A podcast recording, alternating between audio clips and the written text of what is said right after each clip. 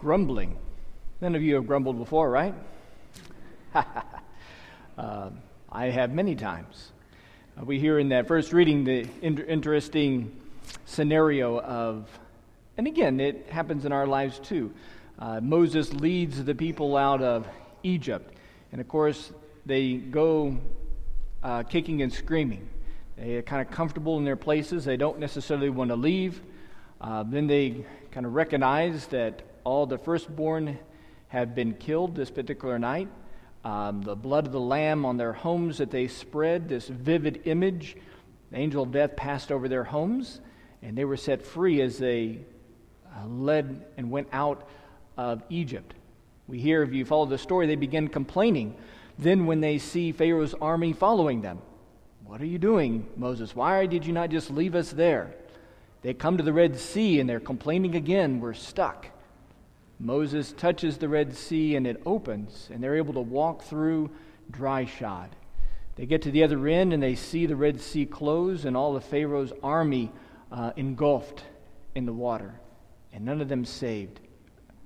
And they keep going, amazed at what has taken place, and now they get to a point in the desert, and there's no water, and there's no food, and they begin to grumble again, saying, "Why didn't you not just leave us there in Egypt? Why did you have to take us out to this place?" Even though they had seen all these miracles that God had performed, and yet Moses strikes a rock with his staff, and out comes water for the people to drink. And then we also know the story that God sends quail and manna for them to eat in their 40-year journey throughout the desert as they head to the Promised Land. So we only have 40 days of Lent. They had 40 years in the desert. What are we grumbling about? But yet grumbling, again, of course, is something real for us as humans, right? We recognize sometimes inconveniences. We recognize that things aren't the way that we want them. Very much so, we recognize that things don't seem to be fair. Why does it other people get this and I don't? And why do they get to stay home on Sunday and watch TV and I have to go to Mass? And why does... Why does this happen, that happen? Why do they get to eat these foods on Friday and I have to give them up on Friday? Why do they seem to get to have fun and yet I have to make these sacrifices for maybe a God that I don't even believe in or don't even really know? But I'm here because my mom said or my dad said or because somebody else said that I should be here. And again, all of us, these are, I think, real. Honestly, I've had these particular feelings many times. We grumble the way that we see the way that things are laid out before us. So recognizing that that is a real emotion that we have. Yet does God give up on us? No. Does God stop loving us? No. Does God stop pouring His mercy and forgiveness upon us when we ask? No.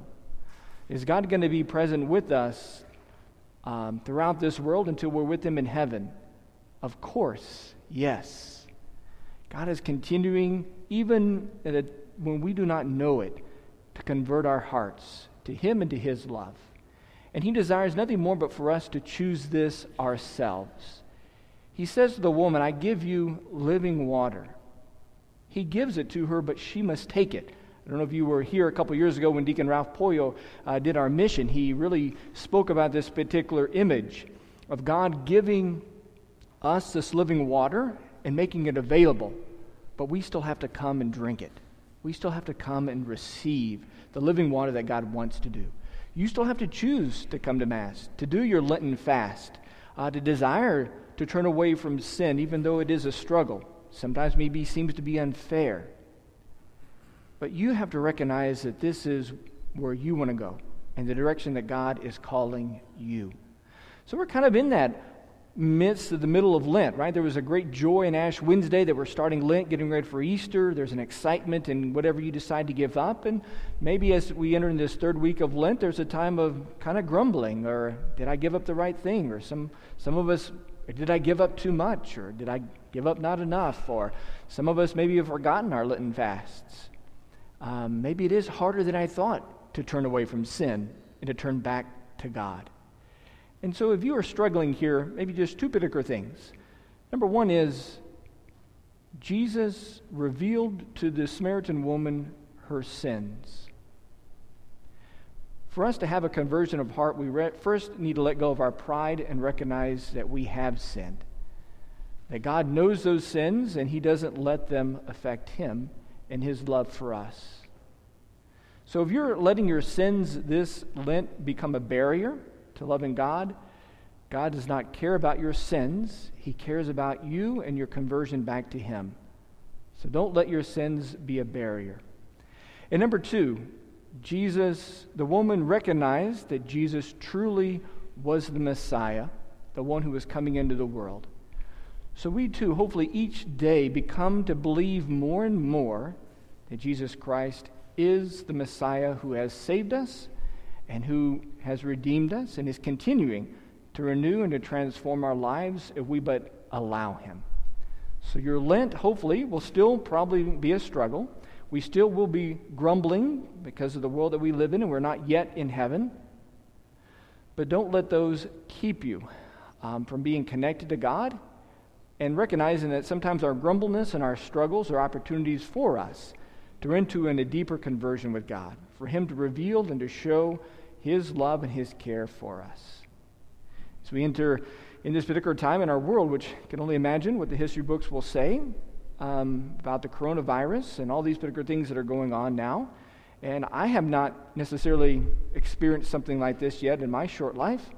But yet, just a sense of awareness and openness of what is taking place, praying for the leaders of our country and nation and church who are making decisions and choices, maybe without asking us, but trusting in what they are asking of us. And a sense also of desire that God calls us to care for all people. So we're still called to love our neighbor, even though we might grumble against them. We're not called to judge other people, even though they might be reacting a little differently than we are at this time, to love them where they're at and to pray for them. Bishop Joe has removed the obligation for Sunday Mass attendance during this time. So if you feel safer at home, then please encourage you to stay home. You're able to enter into what we call a spiritual communion. So you can take a few moments to pray to God, saying, Lord, I cannot receive you today in the Eucharist, but I desire to receive you now in my heart. And to take a moment or two to receive and to encounter Christ there.